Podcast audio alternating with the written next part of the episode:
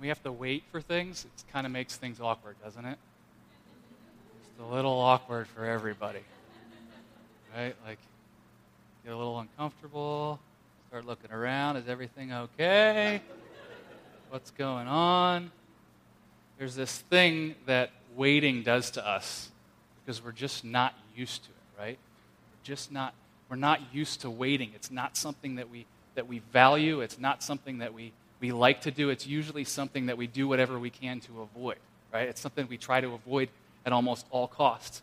Uh, in fact, many of our, our technological advances um, have caused waiting to be that much more difficult to, be, to experience. Um, I, how many of us, when we have a, a few seconds to spare or a few minutes to spare, rather than just waiting, doing nothing, just hanging out, we immediately go to watch a few minutes of TV or turn on the radio or flip on the, the iPhone or go to the iPad or, or whatever. Because we just want to get rid of the time between what we have right now and what we've got coming up next. Um, how many of you have ever heard, heard, of the newspaper The Onion? Anybody familiar with this? Okay, a lot. Well, good, most of you. It's, it's like a satire, uh, and somebody uh, pointed this article out to me, shared it with me, uh, and I think you, you'll appreciate it, so I wanted you to uh, be able to to experience it too. It says this it says, expressing their growing frustration with the unacceptable wait experienced while looking from one electronic device to another, millions of Americans nationwide reported, reportedly demanded a new form of media Wednesday to bridge the entertainment gap they endure while turning their heads from their laptops to their cell phones. According to reports from across the country, citizens are loudly calling for a device or program capable of keeping them captivated as they move their eyes from a computer screen to a smartphone screen, arguing that a new source of video and audio stimulation is vital to alleviating the excruciating boredom that currently accompanies this prolonged transition. Whenever I switch from my laptop to my iPhone, I hate how there's never anything good for me to look at in between, said one 28 year old resident echoing the sentiment of millions of people across the country who conveyed their dissatisfaction with the current lack of images and sounds capable of holding their attention during this period. It takes forever for me to go from checking my Facebook notifications on my computer to a text message on my phone. What am I supposed to do during that time? Do you really expect me to just stare at a bunch of empty space? I just want something to scroll through or click on or swipe, she added. I can't keep looking at nothing. Men and women in all 50 states are reportedly insisting that the nation's top engineers and tech companies begin immediately developing some kind of constantly updating content feed or colorful display that is capable of glowing, vibrating, or emitting a short jingle. During those moments, they turn their heads to one side or another, a period in which they are currently deprived of access to any source of media stimulation whatsoever. Additionally, a full 95% of respondents insisted on the installation of an additional screen on the backs of their phones and tablets for those moments in which such devices are left resting face down. A lot of the time, I'll have to plug in my laptop or Kindle so I can keep using it. But the electrical outlet is just this white piece of plastic that doesn't move or give me badges or anything. There should be some screens there that I can look at instead, said Elizabeth of El Paso, Texas. But the screen shouldn't take any time to load, she added. I don't want to have to wait. I don't like that. Now, I like that article. Obviously, it's a little bit over the top but I do think it speaks to a little bit of this experience that we have in, in the fact that we don't do well when our time isn't occupied. We don't do well, most of us don't do well in, this, in these in between moments. We don't know how to live in the tension that waiting causes us, and it causes us a lot of tension. Many of us, myself included, are people who don't know how to wait well. For the last, uh, over the course of the last couple months, we've been reading through uh, two letters written by Peter, who was one of Jesus' closest followers. Uh, we've been reading uh, the encouraging and challenging words that he wrote to this group of people who are trying to figure out what it looks like to follow Jesus together at that place, at that time. Uh, what does it look like for them to be, to be followers of Jesus? And in these letters, Peter was, was he, a lot of times he would say the same stuff over and over again. He would, would remind them of things. And he was trying to get them to remember the fact that they're living between two worlds. They're living between two worlds. They're living in a tension of waiting between the, the fallen and broken uh, and pain filled world that is now and the one that is to come. And what Peter does then in the, in the last uh, section of his second letter, he also mentioned this in some other places too. That's our focus today, is that he says, Look, you guys are already aware of this stuff. You already know it. We've talked about it before, and I just want to take time to remind you of it. I want to take a few minutes, he says, to, to like rehash this with you, uh, to, to, to make sure that you don't forget what God is up to, because waiting is a hard thing to do. In the place where you are, when you're waiting in one world and you're hoping for another, it's a hard place to be. And it's difficult for us today, just like it was difficult for them. So, how do we wait well? That's what we're going to talk about today. How do we wait well? How do we make it count? How can we value this time waiting between two worlds in a way that honors God? So, let's talk about that. Let's review uh, some of what Peter said about that this morning. So, your first blank there in your outline, if you haven't pulled it out yet, go ahead and, and pull out your outline.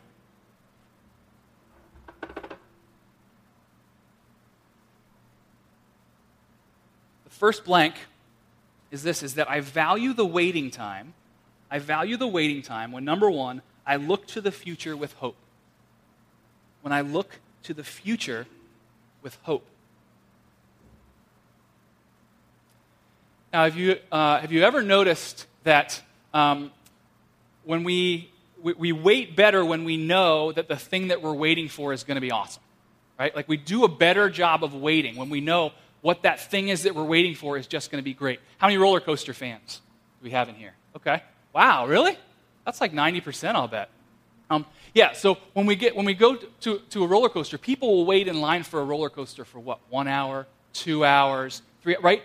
We will stand in 95 degree heat in close proximity with a whole bunch of people, right? Just to go on this ride that lasts about 30 to 45 seconds, right? Usually. Some of our a little bit longer than that. But the reason that we're willing to do that, the reason that we're willing to wait in those lines is because we know that this is going to be awesome. Right? This is just going to be great. And, and, and we have this level of excitement about it. But when is the last time any of you waited for three plus hours for the merry-go-round? Right? Nobody does that. I don't, I'm not going to make you raise your hands if you do that.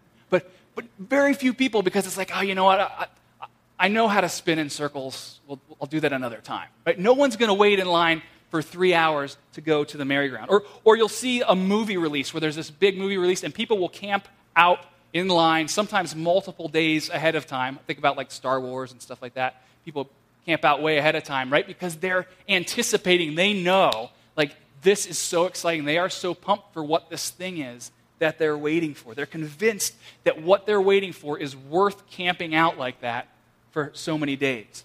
Those who have the most excitement about the thing, the thing that is coming are those who do the best waiting. For those people, waiting doesn't become wasted time. The waiting becomes an adventure in anticipation. It becomes an experience of excitement. You, you uh, anticipate with great excitement what's coming next. My son, uh, Jacoby, uh, loves his grandparents. He loves his grandparents.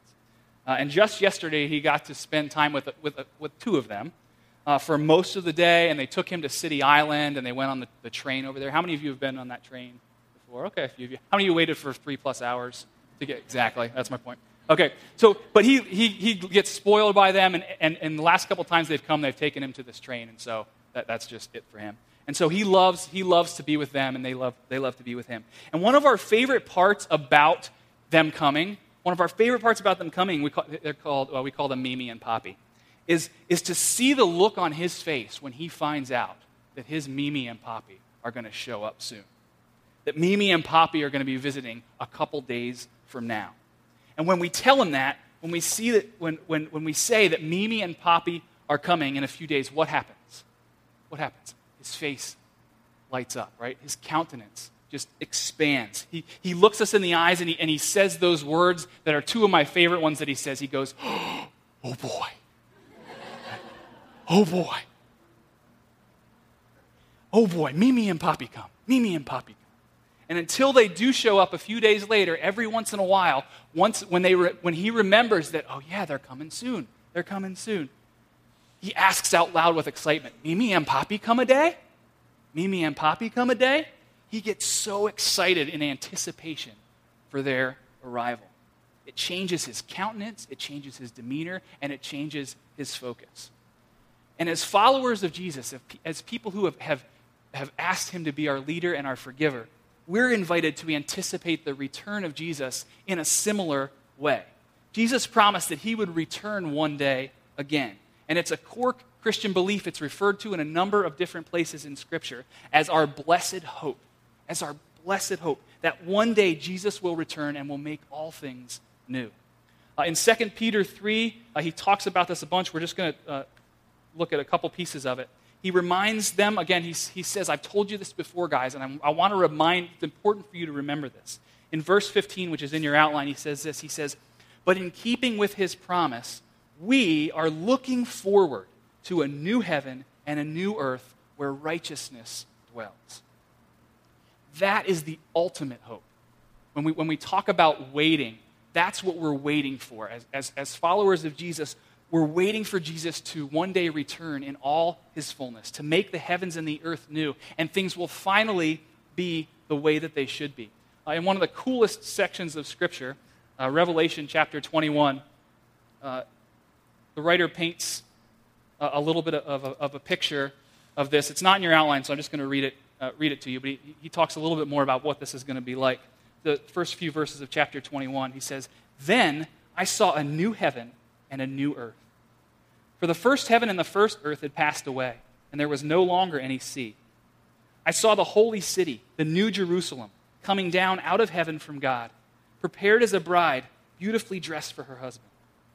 And I heard a loud voice from the throne saying, Look, God's dwelling place is now among the people, and he will dwell with them. They will be his people, and God himself will be with them and be their God.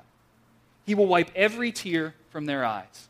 There will be no more death or mourning or crying or pain, for the old order of things has passed away. He who is seated on the throne said, I am making everything new. Then he said, Write this down, for these words are trustworthy and true. That is the end result of what is going to happen. That, that gives us a snapshot of what it's going to look like in the end. That's the blessed hope that Scripture talks about, that, that followers of Jesus are looking forward to with anticipation. That's what we're, we're waiting for. But it's a long and a difficult wait. It was for Christians in Peter's day as well. They were, in that time, they were, they were mocked for their faith. They were getting mocked. It was something that in this chapter, Peter talks a little bit about that. People were taunting them, saying, Hey, when, where's this Jesus of yours? Like, where is he? Like, you, you keep saying he's coming back. Where is he? Where is this coming that he promised? And Peter says to them, He says, Look, don't give in to their mocking. Don't allow yourself to lose your trust in God in the midst of that mocking. Don't allow yourself to lose the ultimate hope that we have in this waiting time. And he said, Look, don't be surprised by it either. Don't be surprised at the mocking. They're deliberately, he, says, they're deliberately choosing to forget and ignore what God has done. They're choosing to reject what he's done not only in the past, but of what he promises to do in the future. He says that these, these people who are mocking, he says they've chosen to live not in anticipation of what's to come, but instead they've chosen to live as if right now is just all there is. That this is it. And Peter says if you want to wait well, if you want to wait well, you can't lose sight of what's to come. If you want to wait well, you can't lose sight of what's to come. But we all do it, right?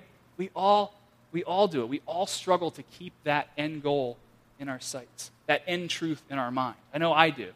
Even if we believe it in our heads, uh, a lot of times we struggle with anticipating it, allowing our lives to reflect that, that that's something that we're anticipating.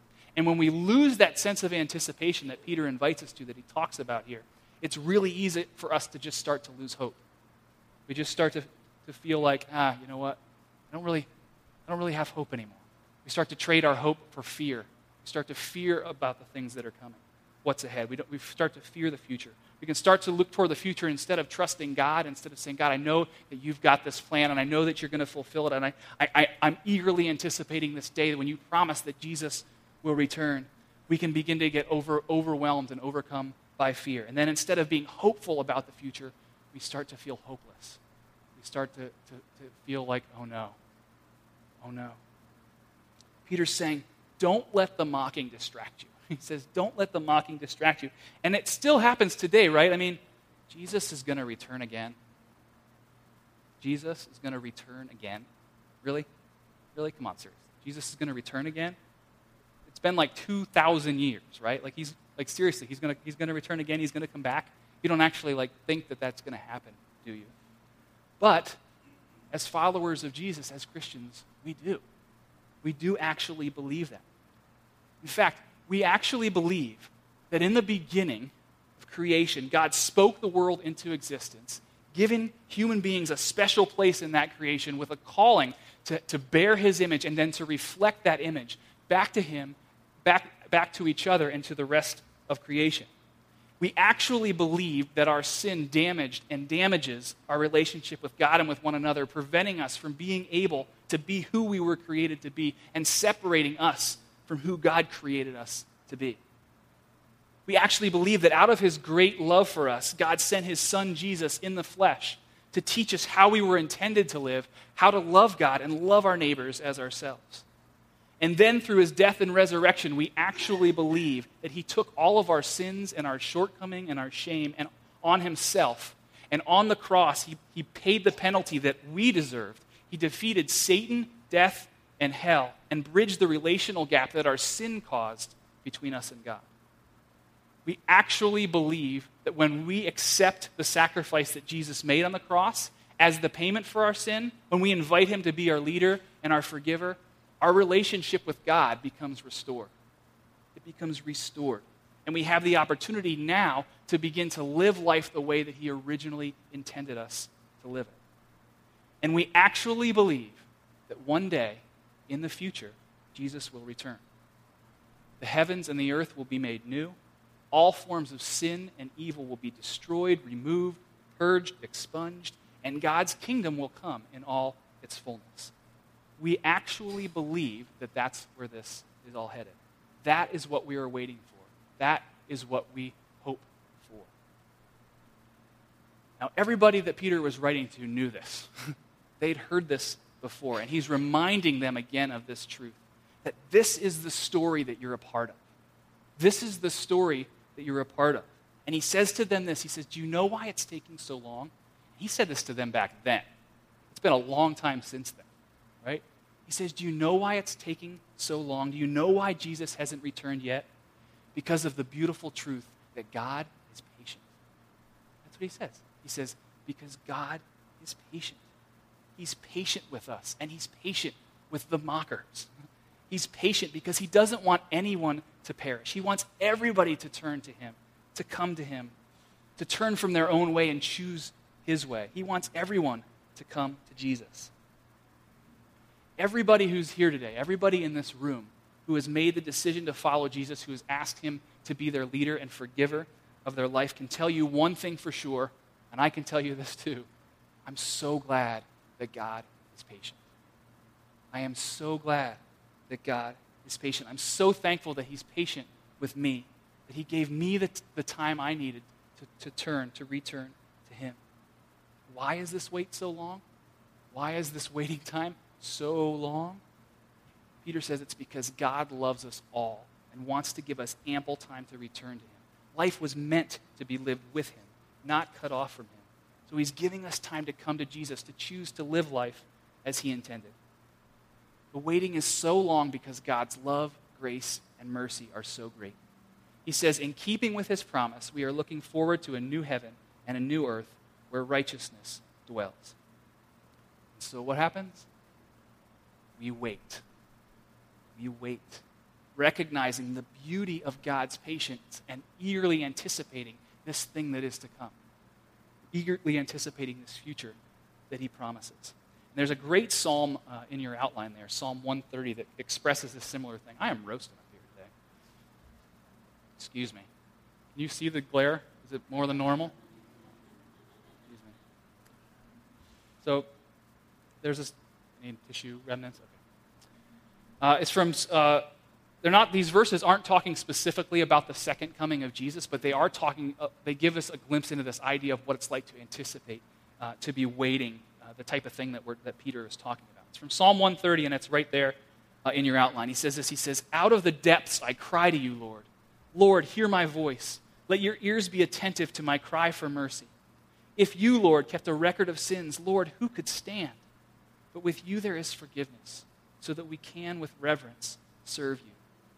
So he starts off by authentically, he's crying out to God. He's, he's celebrating, recognizing his need for God's mercy, and celebrating this awesome forgiveness that God has, has granted. He continues by saying, I wait for the Lord.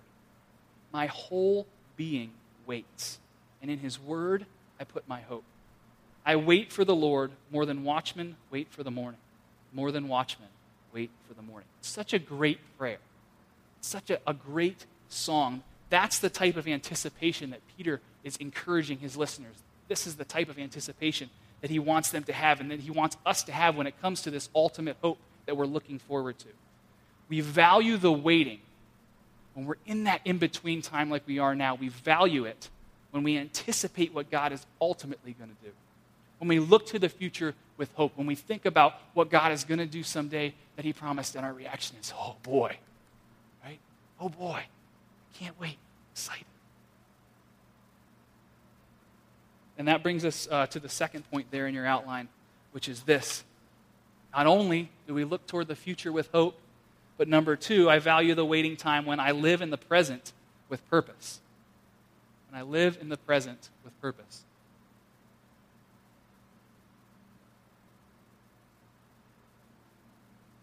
So there's a future element, right, involved in waiting. We've got one foot in this place where we're like looking towards the future with hope. We've got that thing out there. But there's also the today, right? Like we can't just look there. We also have right now in the present. If we focus exclusively on the future, we end up missing a big piece of what God intends for us right now. Uh, and P- uh, Peter in verse 14 there in your outline, he says this So then, right? So then, because we're looking forward to this future, because we know what this ultimate hope is that God's promised us. So then, dear friends, since you're looking forward to this, make every effort to be found spotless, blameless, and at peace with Him. And so, what he's doing here is he's basically summarizing the things that he's been talking about in, the, in all of the, uh, the letters that he's written.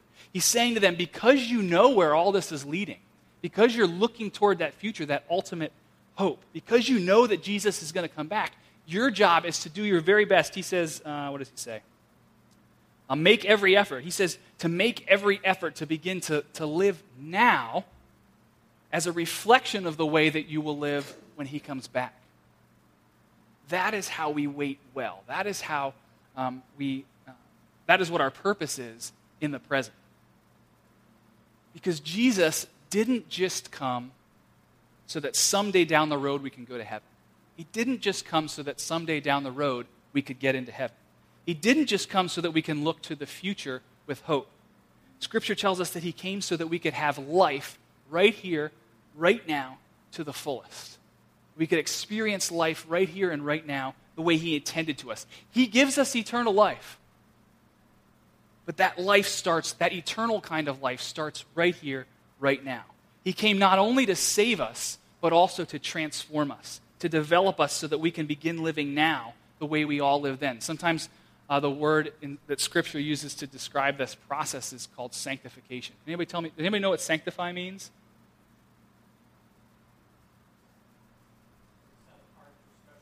Yes, set apart for special use, right? And it's this, it's this, it's this thing that's a part of a development, developmental process, right? There's this, there's this instant part of it where it happens right away, and then there's this part where God's constantly shifting and changing and transforming us to be more the way he, he longs for us to be, the more He originally intended for us to be.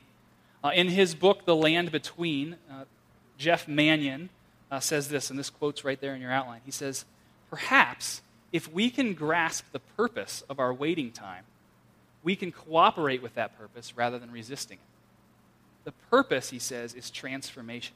The purpose of the waiting time is transformation.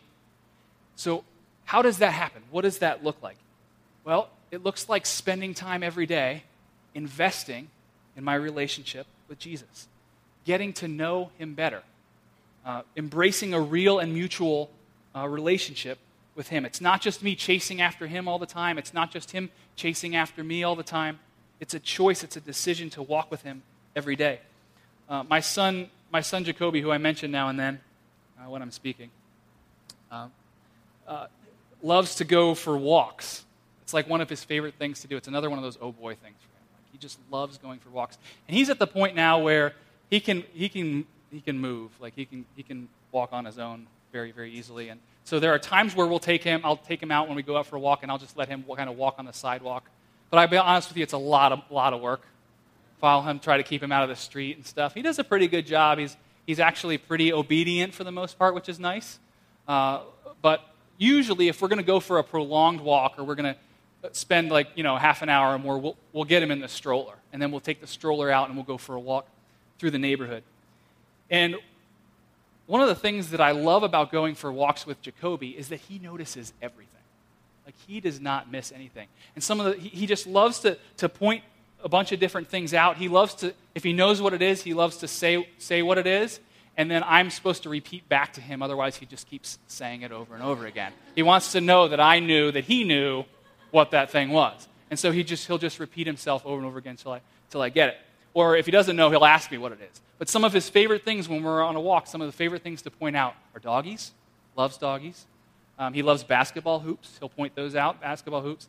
Uh, he loves uh, lawnmowers, anything like lawnmower. He's, he's very uncertain about being in their presence, uh, but he loves to point out that, there's, that, that they're there.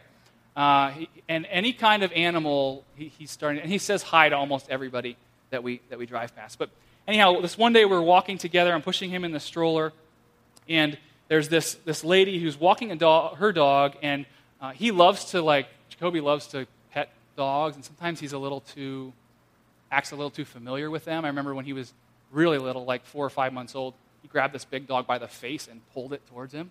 So that was neat. Um, but so what we try to do when we're encountering people with dogs is you kind of try to get a feel with them like, hey, is this safe or whatever? And this lady pretty, did a pretty good job of letting me know, like, yeah, we're going to go on the other side of the street here because my dog's not, not too safe. So I appreciated that.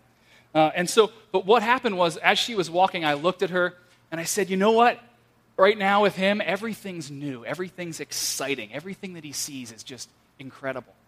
And she looked back at me and she smiled and she said, Yeah, and you know what? It helps you to learn to see things that way too, doesn't it? She says, It helps you to learn to see things like he does too, doesn't it? And I thought to myself, It does. It totally does. You're right, that's so true. Walking with Jacoby through the neighborhood is a totally different experience than walking all by myself, right? I, I, I, don't usually get excited about lawnmowers. But when I'm with him, like there's something about it. Like I just can't wait to see when that, that next lawnmower is going to, and I can kind of like, you know, be proud of him for noticing it or whatever.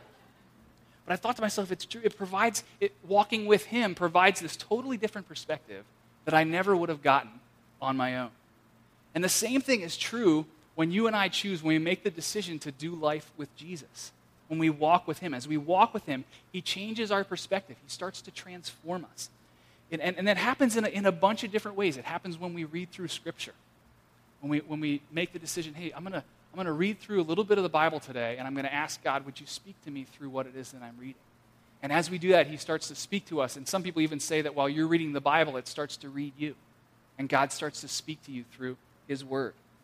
Uh, it happens when we take time to pray, when we talk to God about what's going on in our lives. We allow Him to, to speak, speak to us. We, we fill Him in on, on, on what we're thinking and feeling and going through. Maybe we, we write out some of those prayers sometimes in a journal or something like that. But that's what doing life with Jesus looks like. It happens when we set aside time to worship Him, when we're intentional and saying, Look, it's important for me to worship you, Jesus. Not just both, both when we all show up together like this on a Sunday, but then also at, at different times during the week on our own in, in a hundred different ways. We can do that. And then it also happens when we give ourselves away to other people. When we give ourselves away to other people, both those who share our hope in Jesus, who are sharing that and also excited about it, and oh boy, looking forward to this future hope that we have, as well as people who God's still waiting for, who God's still being patient for. When we walk with Jesus, it helps us learn to see things the way that he sees them. He starts to rub, rub off on us. We start to, to reflect him a little bit more and to see and to notice things like he does a little bit more. What happens is he starts to transform us, he starts to change us. That's what waiting well looks like. It's walking with Jesus. There's so much purpose, so much good that comes in the waiting time. As diff- difficult and uncomfortable and awkward and painful as it is, God uses it to accomplish his purpose of transformation. Uh, here's a, a brief video clip I want to show you that talks a little bit more about this process of transformation. Lord, you know how I gravitate to the familiar, the known. You know how I like the feeling of being productive and purposeful. You know how easily I am drawn to activity as the answer, when truly my soul needs to learn some new pathways that lead to deeper formation. You know my fear of going into an unknown place with you and leaving others behind. During this tight passage of life, so many things feel between. From raising children to sending children out into the world. From visiting parents to caring for parents. From the summer of life to the fall of life. But I do not know where all of this is taking me. All of life feels like I'm living in an uncomfortable place in the between. On my best days, I sense anticipation as a friend, but on many days I am gripped by a fear of the unknown. I know that perfect love drives out fear, so infuse me with your unconditional love, driving out the fear of this tight passage called between. Lord, for the good of my soul and for the sake of others, I embrace this transition, making a firm stand on the shifting ground of the uncomfortable between. This leap of faith sends me crashing into you, headlong, like a child fording a stream with his father, feet wet, hands soiled, heart pounding, yet grinning ear to ear, spending time with my father on the road less traveled. As I'm stepping on the upward way, my feet land in your footsteps that mark the path toward home. Between is a good place when I'm journeying with you I'll draw close to your campfire and rest in its warmth. Master of my soul, I accept your call and embrace the uncomfortable between, the mountain pathway where you guide my soul.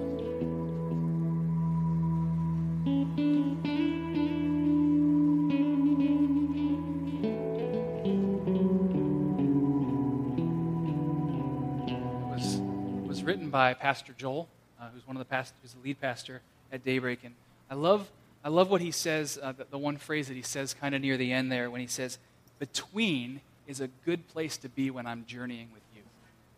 Between is a good place to be when I'm journeying with you. When we walk with Jesus, he helps us learn to wait well. He helps us to find value in this in between, awkward, difficult time where we're both looking towards the future with hope and excitement for what God promises will be, and living right here and right now in the, in the way that He originally intended us to live with purpose. Now, I want to invite you uh, to take out your response card. If you've been to Daybreak before, you know we do this every week. I want to do a little bit, di- a little bit differently today. Um, on the back, there is a place, there's a few blank lines there where you can write down uh, if you have a prayer request or if there's uh, a way that you felt challenged today that you, um, you feel like God challenged you. But what I, I want to do uh, is I want to close with something a, a little different because we're wrapping up this series together. We're, we're bringing it to, to an end. We've been, I think it was like 11 weeks or something that we've been reading through these, these two books together. And I'd like to take time before this next song to celebrate uh, with you some of the things that Scripture says is true about us. Some of the things that Scripture points out about you and me. As we live between two worlds, as we wait in this uncomfortable between. It's important that we're regular, regularly reminded of who we are because of Jesus. And so I'm going to read this list of things that Scripture says is true of us who are in Christ, who have accepted his sacrifice on the cross, who have asked him to be uh, our leader and, and forgiver, and, and who are choosing to walk with him. And as I do, I want you to listen. What I want you to do is I want you to listen to these and pick out one or two that jump out to you. Consider writing them down on your card as like a, a, something that you want to remember. And then as you go throughout this week, maybe once or twice, these are the things you want to try to, uh, to, to keep pulling up to remember that this is what Jesus says about you. And if you're here today and you've never chosen to trust Jesus, that's not a decision that you've, that you've made yet. You've, you, have you have not accepted his sacrifice for you. you. You've not asked him to be your leader and forgiver. Maybe today's your day. Maybe you want to choose today uh, to embrace Him. Maybe this morning is the day where you first want to say, Jesus, I want to I wanna embrace you. I want to look towards the future with this hope that you talk about. I want to live right now with this purpose that you talk about. So here are some things that Scripture says is true about us. Because of Jesus, you are God's child. Because of Jesus, you are Christ's friend. You have been justified. You are united with the Lord and are one in spirit with Him. You have been bought with a price. You belong to God. You are a member of Christ's body. You are a saint, a holy one. You have been adopted as God's child. You have direct access to God through the Holy Spirit. You have been redeemed and forgiven of all your sins. You are complete in Christ. You are free for, from condemnation you are assured that all things work together for good. You're free from any condemning charges against you. You cannot be separated from the love of God. You have been established, anointed, and sealed by God. You are confident. You can be confident that the good work God has begun in you will be perfected. You are a citizen of heaven. You are hidden with Christ in God. You have not been given a spirit of fear, but of power, love, and a sound mind. You can find grace and mercy to help in your time of need. You were born of God, and the evil one cannot touch you. You are the salt of the earth and the light of the world. You are a branch of the true vine, Jesus, a channel of his life. You have been chosen and appointed by God to bear fruit you are a personal, spirit empowered witness of Christ's. You are a temple of God, a minister of reconciliation for God, God's co worker, and you're seated with Christ in the heavenly realm. You are God's workmanship, created for good works. You may approach God with freedom and confidence. And because of Jesus, you can do all things through him who strengthens. I want to encourage you whatever one or two of those things jumped out at you, write them down, remember them this, this week, grab a hold of them because I believe they will help you to, to, to find new ways to wait well when you're looking towards this future that God one day promises, but you're living in the present and seeking its purpose He's called you to. Let's pray. Jesus, we praise you and we celebrate you today. We thank you for who you are, who you've created us to be. We thank you that you walk with us, that you give us purpose in the present and a future that's full of hope. We love you and we praise you today. It's in your name that we